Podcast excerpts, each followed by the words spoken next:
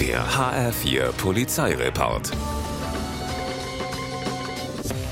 Weil sie offensichtlich beklaut wurde, ruft eine betagte Dame in Darmstadt die Polizei. Der Erlös aus einem Hausverkauf ist weg. Die Polizisten kommen und begeben sich auf Spurensuche. Und es dauert nicht lange, da finden sie die Geldbündel. Die Seniorin hatte schlicht vergessen, wo sie die Kohle versteckt hat. Nach dem Schreck geht's mit Polizeieskorte zur Bank, um das Geld einzuzahlen. Denn hier sind die mehr als 100.000 Euro in Sicherheit.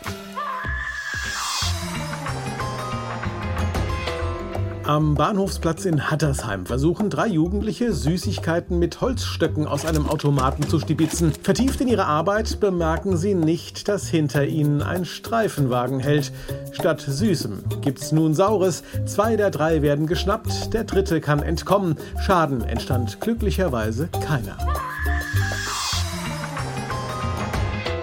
In Heppenheim ist nachts um 4 ein Schuhdieb in einem Mehrfamilienhaus unterwegs. Alles läuft gut, die Bewohner schlafen, doch dann macht er einen entscheidenden Fehler. Das Licht im Hausflur geht aus, der Dieb will es wieder einschalten, erkennt im Dunkeln aber nicht, dass er statt des Lichtschalters eine Klingel drückt. Die Bewohnerin macht auf und hält den immer noch perplexen Dieb bis zum Eintreffen der Polizei in Schach. Der HR4 Polizeireport mit Sascha Lapp.